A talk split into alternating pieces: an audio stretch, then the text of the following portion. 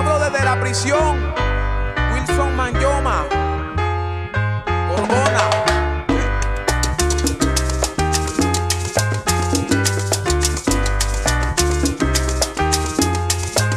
¡Que vaya!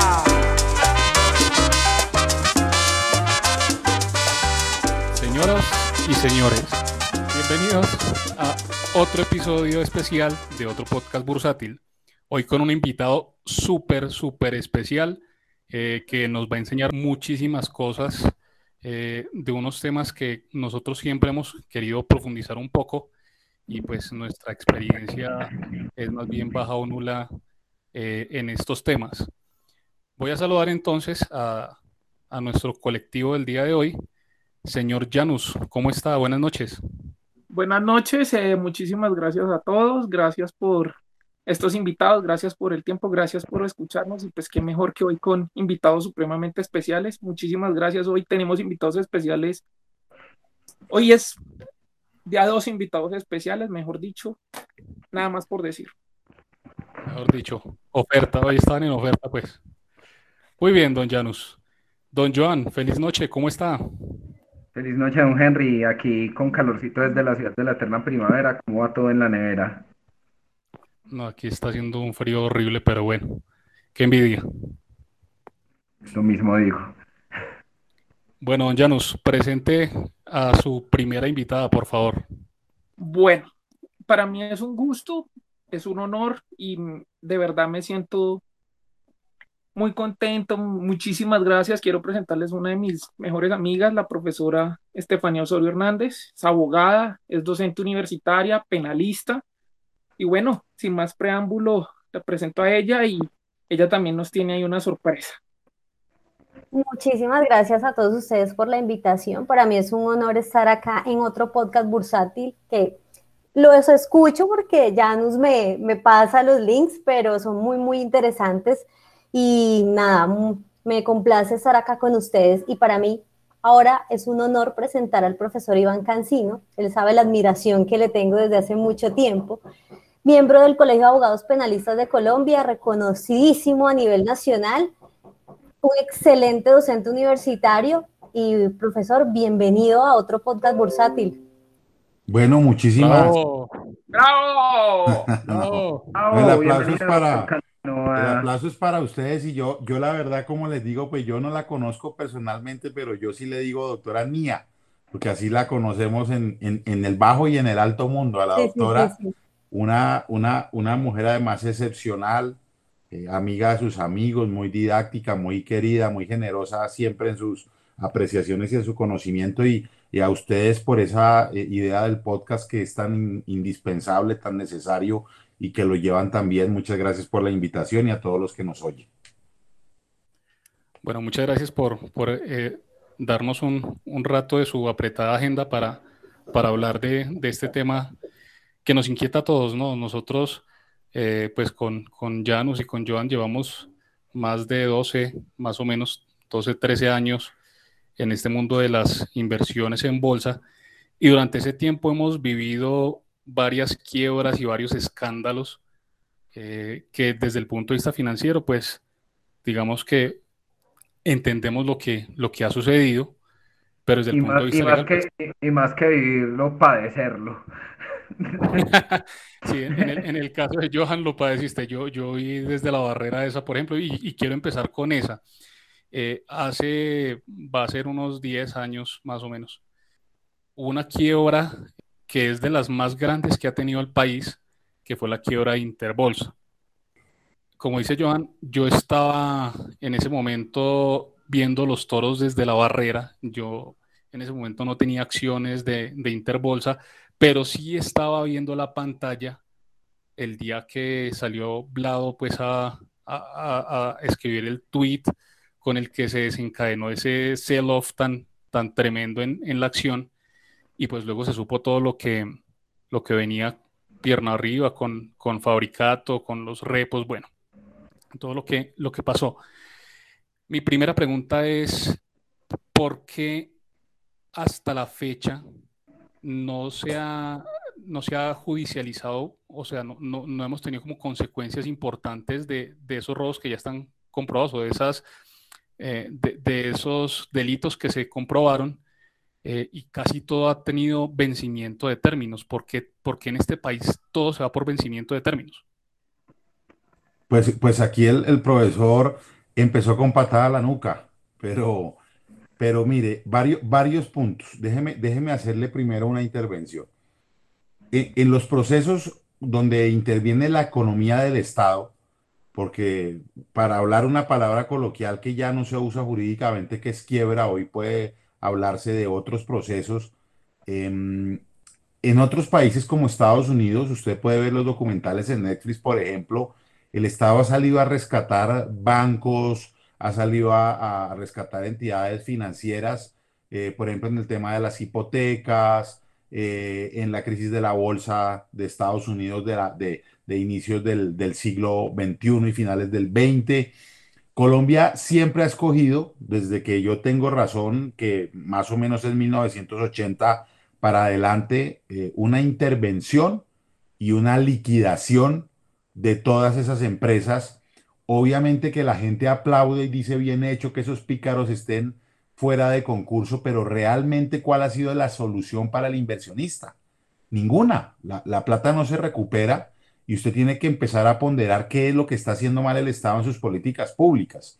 Primero de control y prevención de las famosas pirámides, que además pues es un término que tampoco está bien utilizado, y después en otra serie de, figuras como el pago de libranzas, eh, como el tema de los fondos, como ocurrió con Interbolsa y Fondo Premium. Eso para, para decirle que la política pública de Colombia tiene bastantes fallas, porque además cuando se demanda al Estado por la falta de control, por ejemplo, de la superintendencia, la ley no respalda. Entonces uno dice, ¿qué pasó si el Estado tenía que controlar y en las narices se le pasó todo esto? El Estado se cubre judicialmente y no genera responsabilidad. Entonces usted no recupera el Estado, no recupera el dinero, ni por, ni por, el, ni por, ni por supuestamente el delincuente, ni por el Estado por su falta de control. Entonces está en el peor de los mundos. Dicho esto, Interbolsa generó dos problemas, ¿no? Interbolsa y Fondo Premium, que son dos cosas totalmente diferentes. Frente a que no ha habido justicia, sí, porque en Interbolsa es cierto que han prescrito algunos delitos, pero varios ya aceptaron cargos y lo mismo en Fondo Premium. Por ejemplo, Juan Carlos Ortiz aceptó cargos, Tomás Jaramillo aceptó cargos, em, el papá de Tomás Jaramillo aceptó cargos y otro, un sinfín de nombres que, no le puedo decir.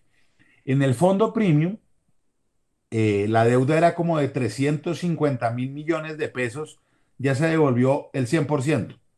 No sé si el liquidador ya le dio a las personas o no le dio a las personas, pero ya se devolvió. Ahora, si eso es delito o no delito, de pronto más adelante eh, hablamos de esas circunstancias. Y el vencimiento de términos, yo sí aprovecho una vez más para decirle, y la doctora Niña también nos lo, no lo corroborará, jamás el vencimiento de términos es culpa de la defensa. Porque la gente dice es que el abogado mañoso, que no, cualquier maniobra del abogado la descuenta. Por eso yo siempre hago este ejercicio didáctico. Le voy a poner un ejemplo tonto. Eh, la, ley dice que si presentado el escrito de acusación han pasado en el mayor de los casos 240 días sin haberse iniciado el juicio, la persona quedará en libertad. Jamás no conozco un caso en el que una persona haya quedado libre a los 240 días. Jamás. Empiezan a hacer cuentas, no, es que usted pidió un aplazamiento porque le faltaba una prueba, le descuento 20 días no, es que un señor se enfermó, entonces le descuento otros 20. Y se, se vuelven esos 240 días, por bien que le vaya a usted, 300 o 340. Entonces, el vencimiento de términos es culpa del Estado, jamás de la defensa. Y le voy a explicar por qué desde mi punto de vista. Porque la fiscalía comete la mayor equivocación del mundo y es hacer una imputación a 16 personas. ¿Usted cómo maneja una imputación a 16 personas, 16 abogados, 16 personas, unas privadas de la libertad, otras no, que el IMPEC sí trasladó, que el IMPEC no trasladó? Y el segundo punto gravísimo, que la fiscalía, aquí han, aquí han endiosado a unos fiscales y a unas fiscales que la que más sabe, que la fiscal de hierro, que el fiscal, y resulta que lo que cogen es lo que hace la superintendencia y lo trasladan copy-page al proceso penal ¿Sabe qué hacen en otros países? Muy fácil. El delito que más probado esté, con ese arrancan y echan para adelante a conseguir una condena porque es expedito. Pero aquí como no estudian el tema, solo se quedan con lo que hace la superintendencia, después les cuesta mucho trabajo poner eso en, claridad para poder imputar con claridad, para poder eh, evitar dilaciones. Le voy a poner un ejemplo muy claro. En el caso del fondo premium y de Interbolsa también, en el caso mío, me descubrieron 11 teras. ¿Usted sabe lo que son 11 teras? De información. Claro, en vez de depurar, de mirar lo importante y, de, irse para adelante con un delito. Eso no quiere decir que la impunidad se genere frente a los otros delitos, no. Usted coge un delito, una prueba pequeña, logra una condena y ya después si quiere investigue los demás 10, 12, 13 delitos que usted quiera. Pero todo este problema de falta de preparación, de falta de técnica, pues realmente siempre va a beneficiar a la defensa y va a ir en contra de, las víctimas o presuntas víctimas de un delito. Profe, es que añadiendo que la retenerle la libertad a una persona no puede ser eterno, hay que definirle la situación y eso es una sanción para, la, para el Estado, para la Fiscalía. Y lo que hemos siempre criticado por parte del colegio, muchas veces la Fiscalía imputa pero no investiga llega, con, llega incluso a ciegas, hace un show mediático increíble, pero un show impresionante, pone de presente a las personas como ya son los peores criminales del mundo y luego cuando la embarran, discúlpenme la expresión, cuando ya llegan allá y el proceso no ha avanzado para nada, eso sí no lo muestran en televisión nacional.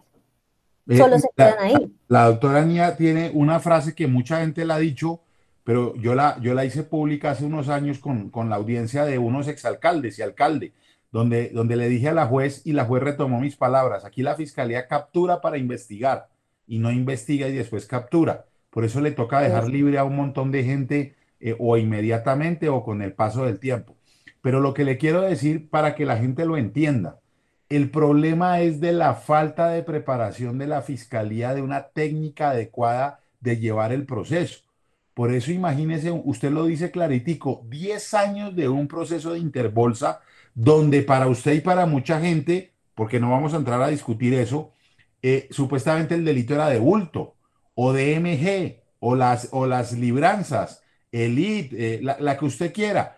No, no, no se ha resuelto ninguna de manera importante, eh, salvo, vuelvo y le repito, que yo conozca Fondo Premium donde se devolvió una gran cantidad de dinero.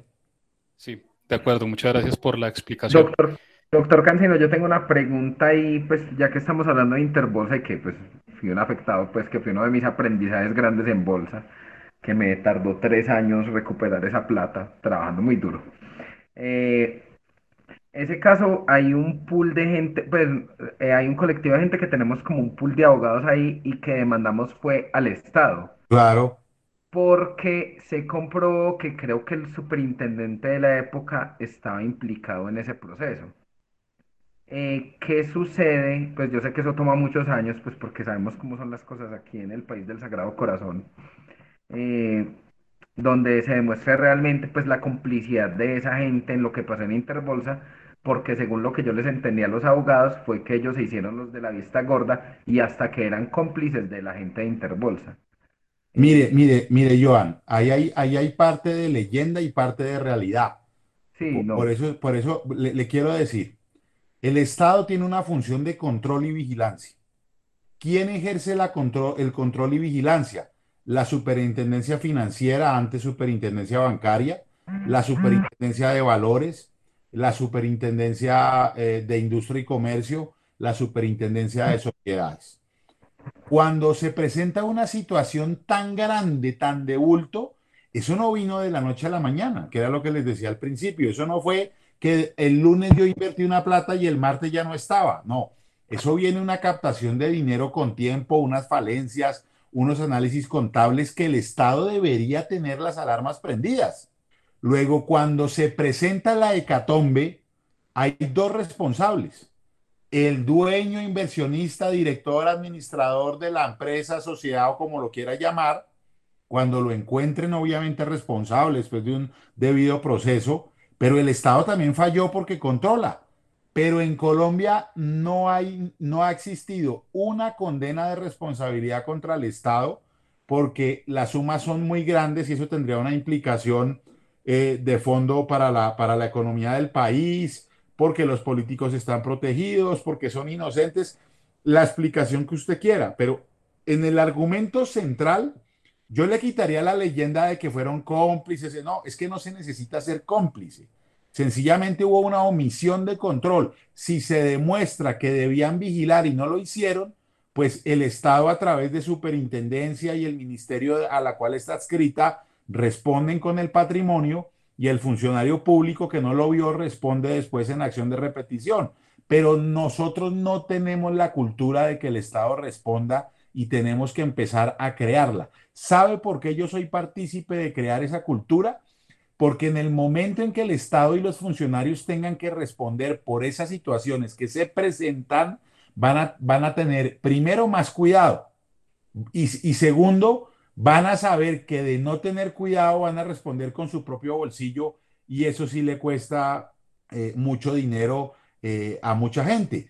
Ahora, en aras de la verdad, sí había mucha relación con muchas personas que estaban en cargos del poder público con, con esas entidades, Interbolsa, los socios, etcétera, pero pues digamos que a primera vista eso no es el problema. El problema es que algo falló, algo falló y algo viene fallando desde el Grupo Gran Colombiano en el 80 eh, y, le puedo hablar de las, que, de las que me han tocado a mí, pues tema de libranzas, eh, tema de fondos, eh, captadoras de otra especie, bueno, una cantidad de, de situaciones que, que, se presentan y casos de mucha connotación en donde también se debatieron estos delitos, por ejemplo, la adquisición de, de, de VIC, después Bancolombia, eh, por parte de, del grupo empresarial antioqueño a la familia Gilinski, donde hubo denuncias de autopréstamos, eh, etcétera, una cantidad de cosas. O sea, el país ha tenido muchos negocios fuertes porque esos negocios afectan realmente la economía. Son millones y millones de pesos, pero que se pueden traducir en millones y millones de dólares. Es decir, estamos hablando eh, por ejemplo, en, en Elite podemos estar hablando, creo, cerca de 300 o 400 millones de dólares. En Interbolsa por ahí pasó, en el fondo premium 100 millones. El pleito Gilinski en Colombia hace 23 años era por 500 eh, millones de dólares. Entonces, fíjese que sí son cantidades muy importantes las que estamos hablando que afectan la economía de un país.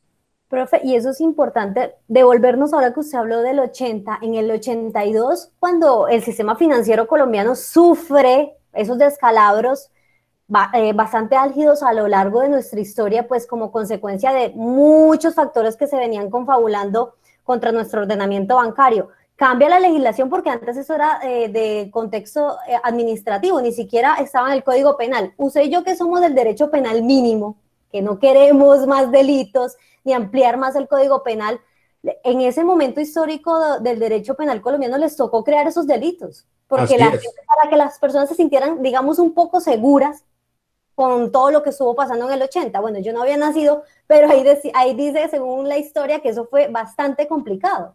Claro, el tema de Miquelsen del Grupo Gran Colombiano, pero tú pones una, una cosa muy importante, fíjense, se crean los delitos y, por ejemplo, la captación tenía una pena ridícula, creo que era de uno a tres años. Solo cuando vino todo el tema de las de, DMG, Servipuntos, Costa Caribe, la de Nariño que se me olvida cómo es, se les ocurre subirle la pena hasta 10 años. Hombre, nunca la solución va a serle el número de años. Después de DMG vinieron todas las pirámides, por decirlo así, de las libranzas. Entonces, Colombia tiene que entender que el problema nunca va a ser de ponerle, usted puede, puede poner hoy pena perpetua y le aseguro que siguen saliendo captadoras. El mensaje que uno tiene que mandarle a la ciudadanía es que el derecho penal, si bien es cierto, debe prevenir, no es su función principal. La función principal es sancionar, es responder a un delito, por eso está. Y si llegamos a un delito, es porque fallaron todos los controles previos. Le voy a poner un ejemplo. Si la superintendencia del caso hubiera hecho los controles bien hechos en Interbolsa, no, no estaríamos hablando ni siquiera de delito. Sencillamente paran la operación, sacan las alarmas, le dicen a la gente retire su plata y cancelan eh, a la empresa, eh, le retiran la calidad de comerciante a los directivos, eh, a todo el que tenga alguna responsabilidad después de un debido proceso. Pero aquí creen que el derecho penal soluciona todo y no es cierto. Muchas gracias, muy interesante. Llanos. Bueno, eh, yo quería preguntarles una cosa y es como una perspectiva, una idea que tenemos muchos acá, una creencia que tenemos muchos en, en los temas financieros y es que acá tenemos mucho quien vigile, pero no quien haga cumplir, porque es que aquí me vigilan, me vigilan, me dicen, vigilado por tal, vigilado por tal otro, vigilado por este, vigilado aquí. El código dice que esto no sé qué, que yo no sé cuánto. O sea, yo digo, veo que aquí hay un poco de leyes, hay un poco de personas que me vigilan. O sea, hay mucha policía, pero me roban de frente. Es, es mire, yo, yo le digo esto hace mucho tiempo. Me ha tocado eh, acomodar la frase, ya no es tan chistosa, pero es que se, la, voy a decir como la decía originalmente. Eh, nuestra legislación es una partitura de Beethoven, toda en cualquier materia, pero tocada por músicos que como yo tenemos el ritmo en la sangre, pero con serios problemas de circulación. Usted encuentra normas para todo, todo, todo, y usted encuentra todo perfectamente arreglado. O sea, si usted trae un noruego a mirar la legislación del tipo que ha, mejor dicho, nos da un premio. Pero cuando ve cómo se aplica esa ley o cómo se interpreta, o precisamente cómo no se aplica o no se interpreta, pues ya se pone a llorar y dice, no, estos son unos berracos para escribir, pero malos para obedecer. Mire, usted, le, le voy a poner un ejemplo para llegar al, argumento que quiero decir. Durante mucho tiempo había un intercambio tal, eh, hasta que llegamos al oro, que era tangible. Usted, usted el orito lo veía, brillaba. Y un día dijeron en Estados Unidos, no, cambiémoslo en papel moneda. Y el papel moneda tiene una inscripción en, el dólar, creo que todavía lo tiene, porque la gente decía, ya a mí ese papel, ¿quién me da garantía de nada? Y por eso los billetes tienen In God We Trust, en Dios confiamos. Era un momento del mundo en el que la religión era lo más importante y la figura para poder creer, no en la monedita oro, sino en el papel, era decir que Dios respaldaba el billete. Y por eso la gente iba tranquila, pero porque además había buena fe, donde gentes, la economía se tiene que basar en la buena fe, por eso hay tanto aprovechamiento. Entonces, cuando usted le ponen vigilado por la superintendencia y en las propagandas de radio, vigila, arrancan a toda a decirle todo lo que está vigilado, pues eso es lo que en teoría le da a usted la confianza.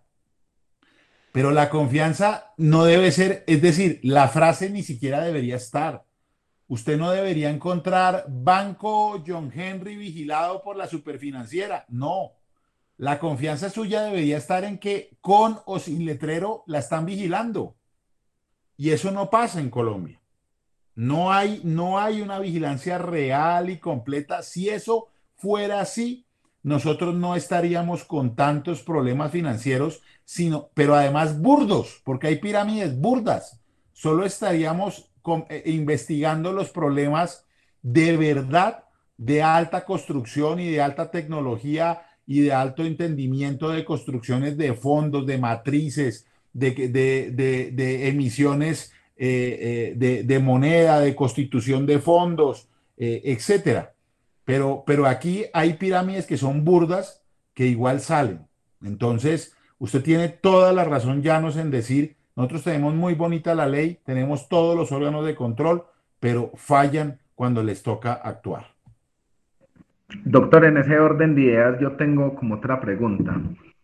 ¿Usted cree que aquí en Colombia, bueno, yo lo creo como ciudadano del común, pero usted como un experto jurista, hace falta no solo una reforma a la justicia, sino como, o sea, que como el inciso, el literal y el, inciso del literal y el inciso 2.3.1, 2.3.1.1 no sería como más práctico hacer algo como más sencillo y basado como más en jurisprudencia?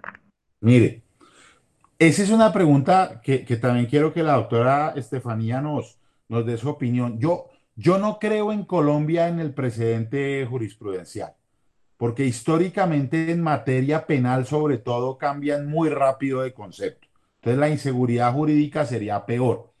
Yo, yo creo que la ley está bien escrita cuando yo hablo de reformas a la ley, que lo he dicho en muchas partes, son reformas precisamente para que la gente sienta que la Administración de Justicia lo respalda. Eh, le pongo un ejemplo, toda nuestra legislación, yo no soy muy fan de Margarita Rosa de Francisco en sus columnas, las leo siempre porque hay que informarse, pero hoy de lo que rescato, de lo que hay de su rifirrafe con, eh, con la casa editorial El Tiempo, eh, yo, yo sí creo que las políticas y las leyes las hacen los banqueros. Entonces, ¿quién es el jodido? El, el 90% que no somos banqueros. Le, pongo, le pongo ejemplos, las, la, falta de alivios, por ejemplo, para, que, eh, para el que se cuelga con un crédito hipotecario o, con un leasing, la terquedad para no pasar la deuda en igual monto y con iguales condiciones cuando se vende un, un inmueble, es decir, que vuelven y recalculan la deuda y, y queda más alta de lo que estaba.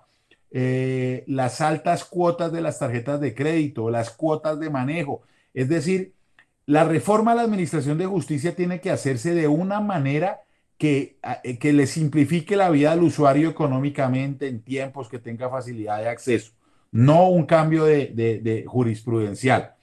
Y vuelvo y le repito, en esos eventos en los que hemos hablado de empresas o sociedades que entran en, en, reestructuración, después en liquidación, e, etcétera, pues la gente no está recuperando su dinero. Y lo que entonces tenemos que hacer una reflexión. Nosotros queremos empresarios presos de pronto, pero lo que queremos es la plata de vuelta. ¿Qué nos falta para recuperar la plata? Esa debería ser la pregunta. ¿Qué reforma hace posible que yo recupere mi dinero o qué actividad o qué falta de control me falta para que eso no pase y si pasa me lo devuelvan? Bueno, yo, yo, estoy de acuerdo con el profe. Yo definitivamente no confío mucho en la jurisprudencia nacional y mucho menos en la penal porque son totalmente cambiantes. Nuestra corte un día es bastante peligrosista y al otro día es muy condescendiente. Es de, dependiendo de cómo se levante el magistrado oponente ese día, entonces no es loable confiar en una jurisprudencia como la que tenemos hoy día. La ley, sí, la ley está muy bien escrita, incluso eh, de conformidad a lo que he estado estudiando ahora eh, en Argentina, muchos me dicen, tu código penal está muy bonito, es muy bien, está muy bien escrito, nos han dicho, me han dicho incluso, ya que el de ellos tiene como 100 años y el de nosotros relativamente fue escrito en el 2000. Pero lo que hay es que también saber interpretarla. Y a veces, a veces sucede que en diferentes ciudades creemos que cada juez tiene un código propio. ¿O no, doctor Cancino? ¿No le ha pasado? Siempre, por supuesto, no. Parece que el código que uno ve no es el que tiene el funcionario, parece que cada uno lo interpreta eh, a, su, a, su arbitrio y a diferencia de lo que la gente piensa, aquí la jurisprudencia casi siempre va en favor de la víctima y no del procesado. Y súmele, es verdad lo que él dice, la idea es recuperar el dinero. ¿De qué a ustedes les sirve tener a toda esa gente presa? No sirve para absolutamente nada, tal vez para un alivio de venganza, pero el derecho penal no es vengativo. Esa no es la finalidad del derecho penal.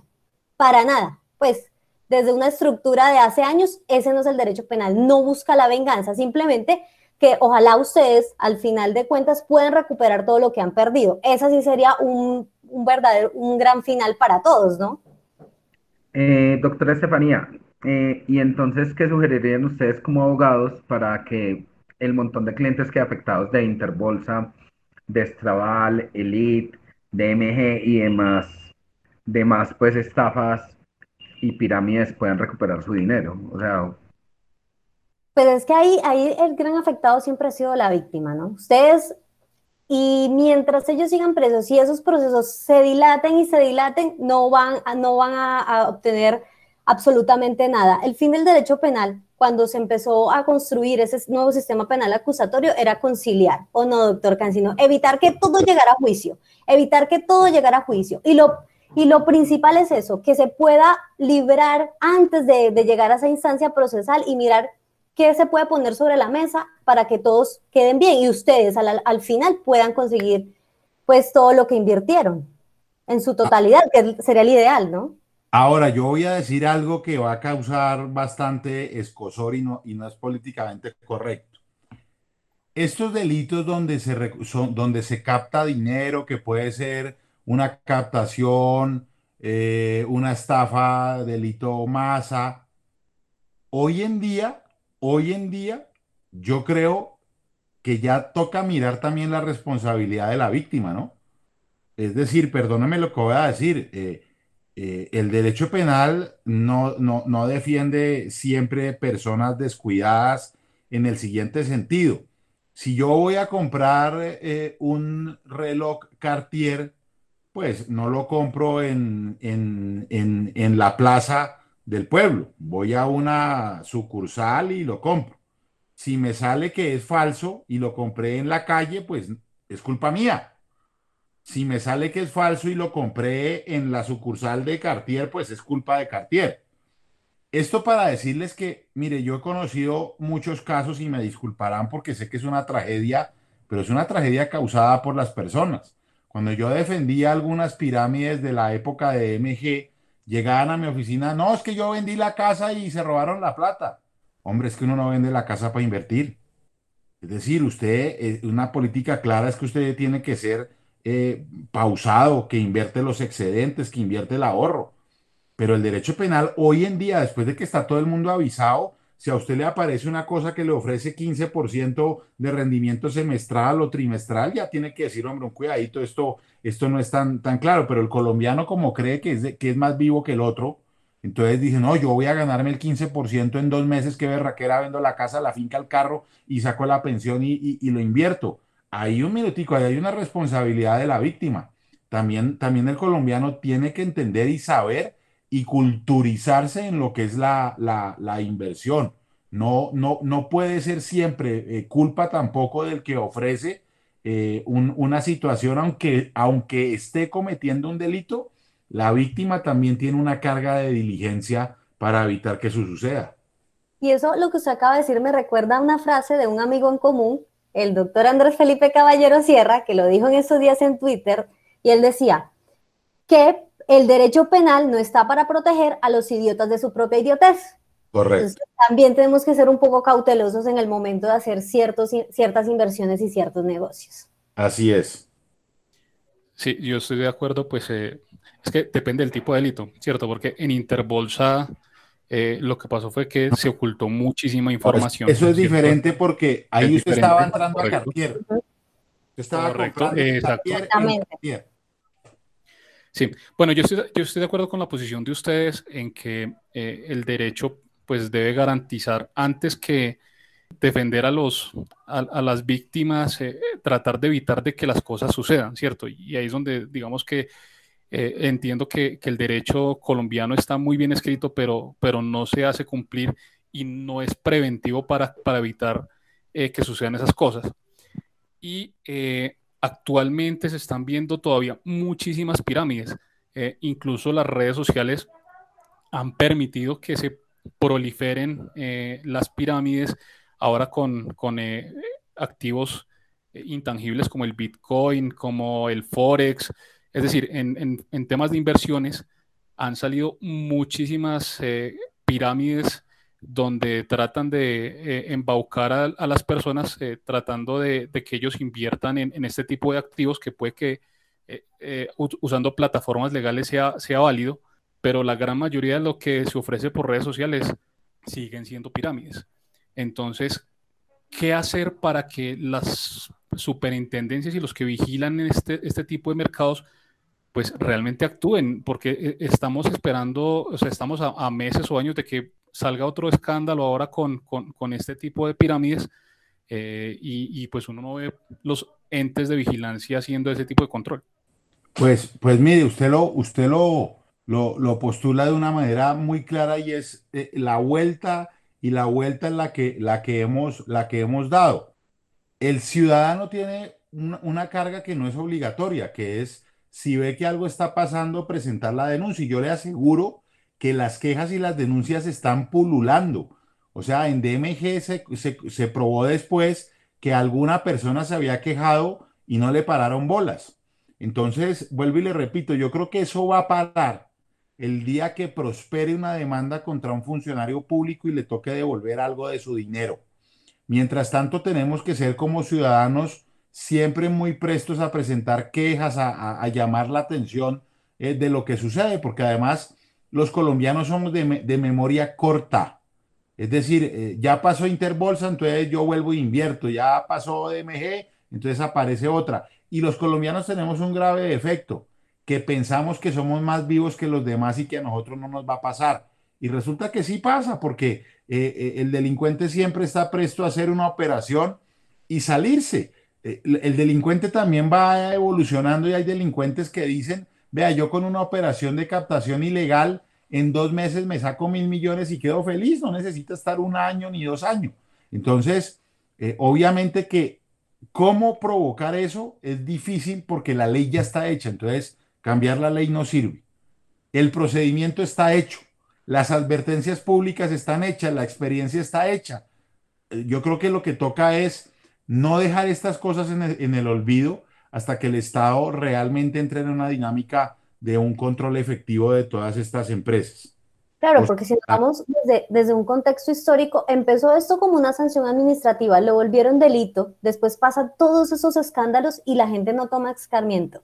Lo que hay también por parte de esas entidades, educar al usuario ¿no? Eh, crear políticas públicas y, mirar a ver cómo se, no se hace olvidar todas estas situaciones que hemos vivido a lo largo de la historia, porque un escándalo tapa al otro. Bueno, y Colombia es un país constante de escándalos. Todos los días hay un escándalo, pero lo que hay es que tener una memoria activa constantemente para que la gente no olvide todas estas situaciones y no dejarse embaucar, no creer en todo y eh, lograr un poco con mucha educación, eh, mucha política pública para ver si podemos por fin lograr detener esta situación.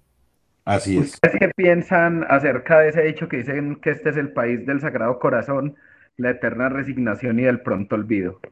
Total, lo suscribo. Totalmente. Menos para, los penalistas, qué pena, doctora Estefanía, uno sí, yo, uno, uno, uno, vea, yo, yo, le, yo le digo una cosa, eh, mi, mi, plata está en una, cuenta de, en una cuenta de ahorros y debajo del colchón. Uno, uno, de penalista ha visto tantas cosas que ya le da miedo hasta invertir en cosas. Y le voy a contar una anécdota que he contado pocas veces. Como uno defiende eh, estas situaciones, yo, yo he defendido de pirámides, he defendido personas de Interbolsa, de fondo premium. A mí me han tratado de hacer estafas telefónicas las que usted quiera y yo sé que es precisamente alguien rabioso con esa defensa y, me, han, me, han, invitado desde el príncipe de Nigeria hasta las loterías, hasta las hamburguesas gratis. Yo, yo soy muy desconfiado por naturaleza.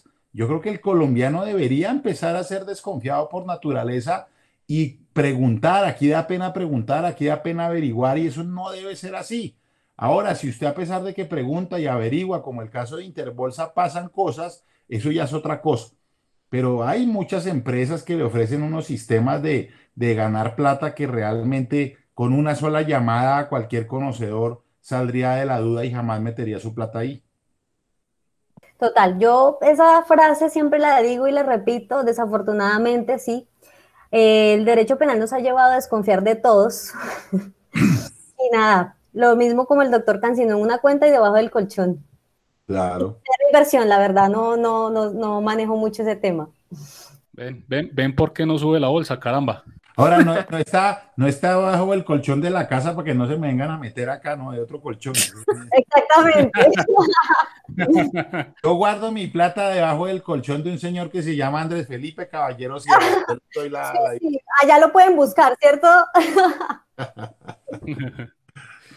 Janus. Bueno, hay otro tema que ahorita que tocamos lo interbolsa, también es bueno ver y es que a mí me dicen que, por ejemplo, un profesional certificado o sea, que haya hecho un curso, en este caso el autorregulador del mercado de valores, por esas entidades que también los vigilan. Yo me pongo y miro, en parte de lo Interbolsa, hubo cómplices certificados por el autorregulador del mercado de valores, gente que, o sea, hubo, fue tanto... No, pues hubo gente que, por ejemplo, en el tema de las acciones, cuando movían, por ejemplo, la acción de fabricato, habían operaciones con la acción de fabricato y la acción de fabricato subía, subía, subía, subía, subía, subía se mantenía subiendo y subiendo y subiendo. Y también hubo gente afectada que también estaba certificada en el regulador del mercado de valores porque, por ejemplo, eran quienes los comerciales, que ellos también deben cumplir esa regulación, y a muchos los destruyeron porque un conocido, bueno, en ese momento hablábamos, me decía, a mí los clientes me echan la culpa de lo que pasó. Y yo entraba a las carteras colectivas, eh, ofrecía los productos de la compañía como tal, yo actuaba en nombre de la compañía, pero me echaron la culpa a mí. Entonces uno mira ahí ¿Qué podemos hacer en ese caso? Porque a mí me dicen, es certificado, pero mira que mucho de la, en el movimiento de la acción de fabricato y en el tema de lo que pasó con Interbolsa se los llevó a muchos que no tenían ni siquiera velas en ese entierro. A ver si... Profe, como un pánico económico, le, no sé si sí, lo, lo, lo, que pasa de lo que, de lo que acabo de entender, yo, yo en cambio ahí tengo una, una posición diversa. Vuelvo y le repito, si se llega a comprobar alguna, alguna relación que hasta ahora no se ha comprobado judicialmente entre algún servidor público encargado de control y vigilancia y lo que pasó, la demanda contra el Estado es 2 más 2. Se demorará, pero saldrá. Eso hoy en día todavía no, no está, digamos, en algún fallo judicial eh, demostrado, no, no, está ahí eh, eh, palpado. Fíjese que las normas, algunas normas del Código Penal establecen eh, que no solo los directores, sino también los administradores y muchas veces otras personas eh, pueden entrar eh, a responder por esos delitos. Y yo le digo una cosa, una persona que sea el, el, comercial, el comercial de, del producto, tiene que saber por su experiencia financiera si eso es posible o no es posible. Y creo que ahí faltó en varios de los escándalos de Colombia vincular a los comerciales. Porque a mí no me vengan con el cuento que yo, yo entro a una, a, una zapatería a, a, buscar una suela resistente al fuego y un señor que lleva 30 años vendiendo zapatos me dice que sí es resistente cuando él sabe por su percepción que no, no me pueden decir que no es responsable. Un comercial de una empresa tan grande que debe tener una experiencia muy grande no puede no saber o hacerse el de la vista ciega de si el producto iba a cumplir o no iba a cumplir. Y sobre todo, por ejemplo, si yo estoy captando el dinero, le digo, déme lo que yo se lo voy a invertir en un fondo de bajo riesgo y resulta que el fondo era de alto riesgo. El comercial tiene que responder porque sabe que está mintiéndole al inversionista. Entonces, yo creo que más bien faltó vincular mucho comercial en esos escándalos en Colombia. Bueno, hablando un poco de, de pánico económico, eh, que creo yo que es un, es un comportamiento que es pues bien peligroso para la economía de cualquier país. Eh, ya pasó en el escándalo Interbolsa con, con los tweets que, que, en su momento sacó Blado, claro. cierto que fue el que, digamos que desencadenó eh, toda la hecatombe. Obviamente pues no, no, fue culpa de él, pero digamos que eh, fue quien eh, sacó esta información a flote eh, sin filtro y pues causó lo que causó. Desde esa época se han venido siguiendo, eh, publicando tweets, pues digamos que en Twitter, que es donde, donde la gran mayoría de información fluye más rápido, ¿no? Uh -huh. de personas que, que con, su, con su información, con sus tweets, con, con sus posiciones, eh, parecieran hacer o querer también generar este tipo de pánico económico. Eh, claro. ¿Qué consecuencias eh, puede tener en este momento en el país, desde el punto de vista penal, alguien que, que cause realmente estragos económicos a través de, de tweets o, o, de información compartida por redes sociales? Pues nosotros en sí tenemos en nuestra legislación un delito que se llama pánico económico. Específicamente, ahora no les, les debo el artículo, pero es un miedo, grande e intenso. Incluso si nos vamos desde la mitología griega, la voz pánico tiene origen en el nombre del dios Pan, donde los griegos, de, ellos decían que cuando lo veían se asustaban porque era feo. Entonces, ¿qué es esto? Que en su, la presencia causaba terror. Por tanto, el pánico económico es el terror en los gestores de negocios, sobre todas las instituciones bancarias y financieras, en las bolsas de valores, causan los rumores, las noticias exageradas, las operaciones sorpresivas, y esas operaciones sorpresivas por lo general son ficticias, o prácticamente todas son ficticias. Por esas reacciones en cadena y esos, digamos, en ocasiones desesperadas, que tales actos suscitan a todas esas personas y perturban y causan una profunda desconfianza e incluso totalmente afecta el orden económico y social, que es lo que intenta proteger el legislador con este delito. No sé si el profe tiene otra postura diferente. No, no, claro, muy bien, solamente complementar, mire, este delito es tan, tan importante que es lo que yo llamo, que también es debatible desde la dogmática pura nuestra de los abogados, es un delito donde se, se castiga un acto preparatorio punible. Eh, o, o, se anticipa, pues para evitar la discusión del acto preparatorio, se anticipa el resultado, se castiga solo el peligro. Por eso ustedes ven en el tipo penal que eh, no se requiere que efectivamente se logre el retiro de capital o la desvinculación de empleados. Pero si eso sucede, la pena aumenta. Entonces se anticipa la protección solamente a provocar el miedo. No necesitan que se retire el dinero, que se desvincule la persona. Y implica, eh, por, ejemplo, por ejemplo, usted empezar a divulgar que una empresa se va a quebrar cuando no tiene ningún sustento y lo dice, por ejemplo, una persona que fue director del Banco de la República, que tiene toda la credibilidad, pues perfecto. Si lo dice por ahí en Twitter un tipo que no tiene ni cara y tiene un huevito con 10 seguidores, pues realmente eso no puede ser un, un impacto. Entonces son muchas las, las, los factores que van a incidir en mirar el, pano, el pánico económico o no. Aquí hubo también el de una persona política, tuitera, eh, muy conocida, eh, que, que, también atacó muy duro a un grupo bancario en, en Colombia. Tenía 120 mil seguidores, pero jamás dijo una mentira. Entonces sencillamente dijo, estoy cansado de que este señor mande, cambiémonos al banco tal y no a este banco. E, eso, eso puede que haya causado pánico, pero no era ni información falsa, ni inexacta. Entonces, esto, este es un tipo penal que tiene muchos componentes y es de muy difícil tipificación. Porque tiene que cumplir todos los requisitos exigidos como que dice el artículo. Son muy específicos. Entonces, si no los cumple, no, no vale la pena ni siquiera llevarlo a una indagación. Así es. Pero mira, por ejemplo, hay un tema en el, en el del pánico económico y es por ejemplo, acá eh, decías que es difícil que tipifique como tal. Uh -huh. En Colombia vemos un tipo de valores demasiado pequeño, de muy poca liquidez, donde un tipo vende 10 o 20 millones de pesos en una acción y se mueve tan poquito que con 10 o 20 millones de pesos la baja 20%. Pero, pero, pero, ahí no está el pánico económico, eso podría ser otra, otra figura administrativa de especulación o, o, o cualquier otra cosa. Es que el pánico económico es cuando una persona el primer evento, yo divulgo o reproduzco una información falsa o inexacta que pueda causar algo en una entidad eh, vigilada por las autoridades, específicamente la, financiera. Mover un dinero o algo, no. Y el otro es, por ejemplo, eh, producir una información para desvincular eh, personas. Entonces, en Estados Unidos creo que hubo uno muy famoso en el 80 de una tabacalera donde, donde Navisco eh, eh, se conoce como el caso Navisco, donde empezaron, si no estoy mal, a divulgar eh, información inexacta para, para, obtener el control precisamente de Navisco. Ese es un ejemplo y me tengo que ir al año 88 en Estados Unidos para, para hablar de eso. Lo descubrieron dos reporteros de Wall Street Journal, también reprodujeron la información, etcétera, etcétera. Pero tú en Colombia, eh, salvo que la doctora Nia tenga alguna, algo que yo no, hace mucho tiempo no hay una condena por pánico económico.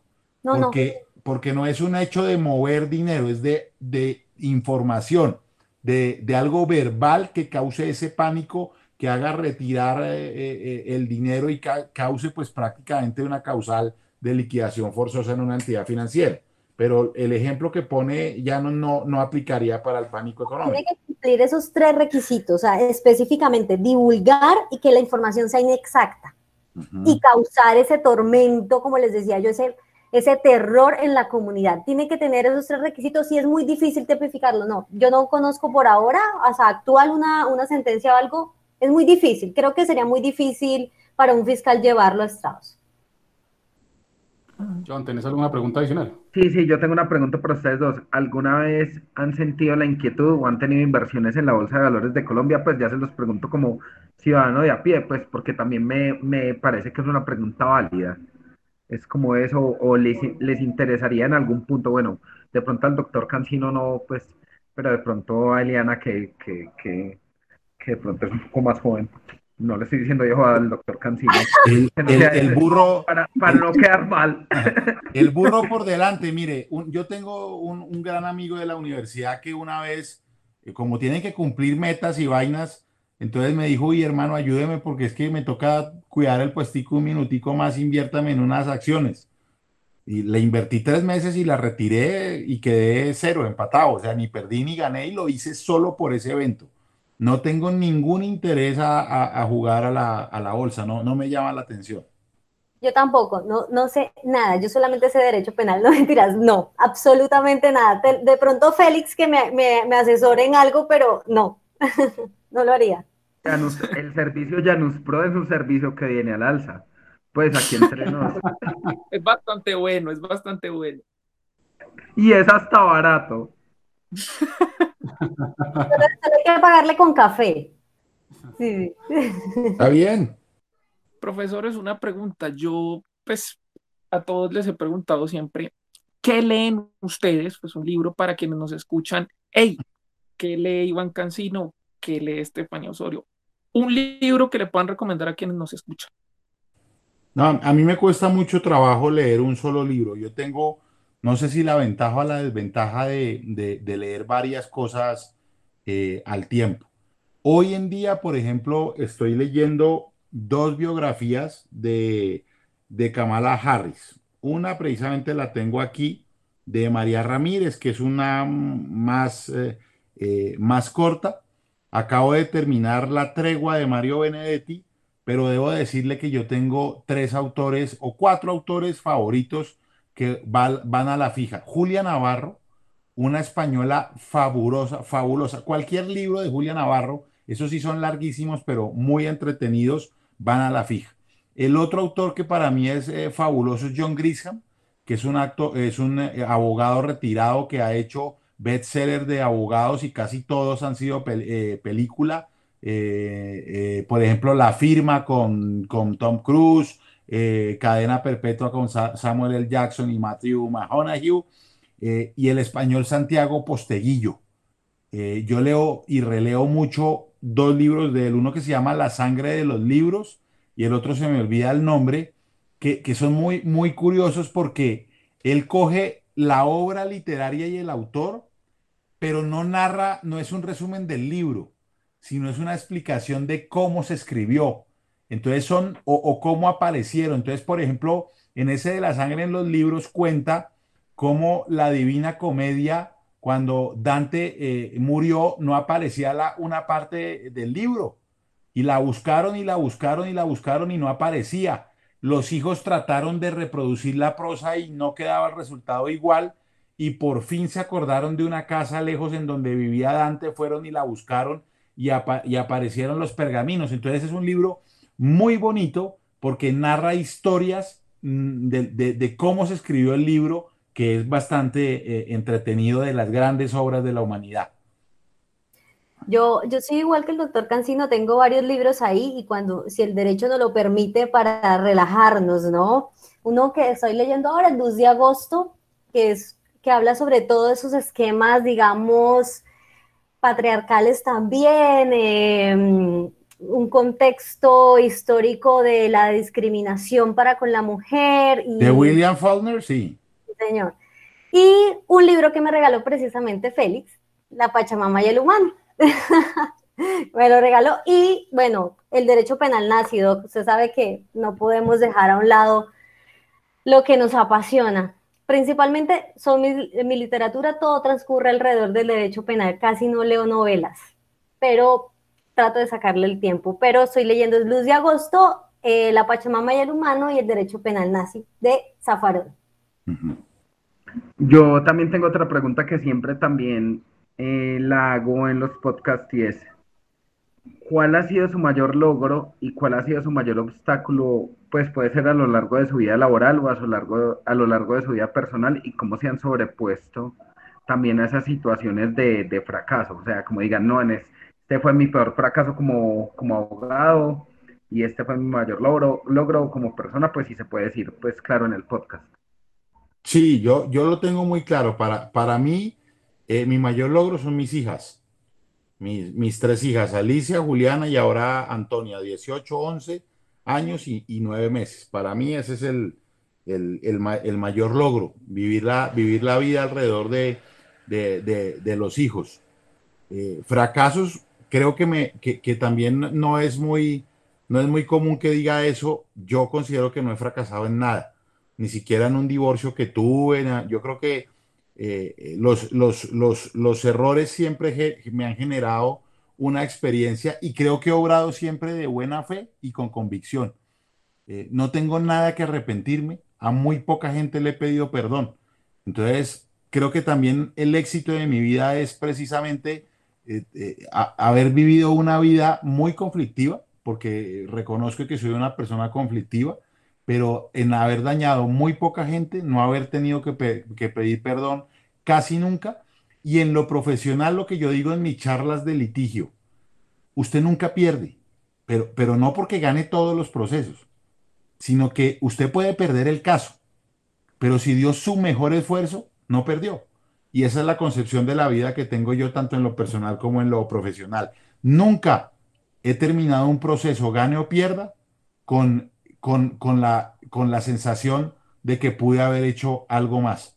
He perdido y he considerado pérdidas injustas, pero cuando hago una evaluación de mi esfuerzo, de mi trabajo, creo decirlo sin ninguna duda que siempre ha sido el mejor esfuerzo. Así que desde ese punto de vista, tengo un pensamiento muy positivo y no evalúo mi vida jamás en fracasos, en experiencia sí. Yo siempre he dicho que, y lo dije la otra vez con Ricardo Sierra, el CEO de Celsia, que el éxito es una serie sucesiva de, de fracasos también. Sí, yo, yo, no lo, yo creo en esa frase, pero yo no lo veo. Yo no lo veo porque el, el para mí el fracaso es haber hecho algo mal. Y, puede sonar, puede sonar muy petulante, pero yo creo que muy pocas cosas he hecho mal desde mi punto de vista. Puede ser un exceso de ego, puede ser un exceso de confianza eh, propia, pero creo que el éxito mío ha sido ese. No, no considerar, no, no, no tener que haber pedido perdón casi nunca, no haber tenido una cosa de, uy, pude haber hecho esto, ¿por qué no lo hice? Mm, mm, y no soy conservador en, en los actos, yo soy arriesgado y soy eh, eh, bastante impulsivo.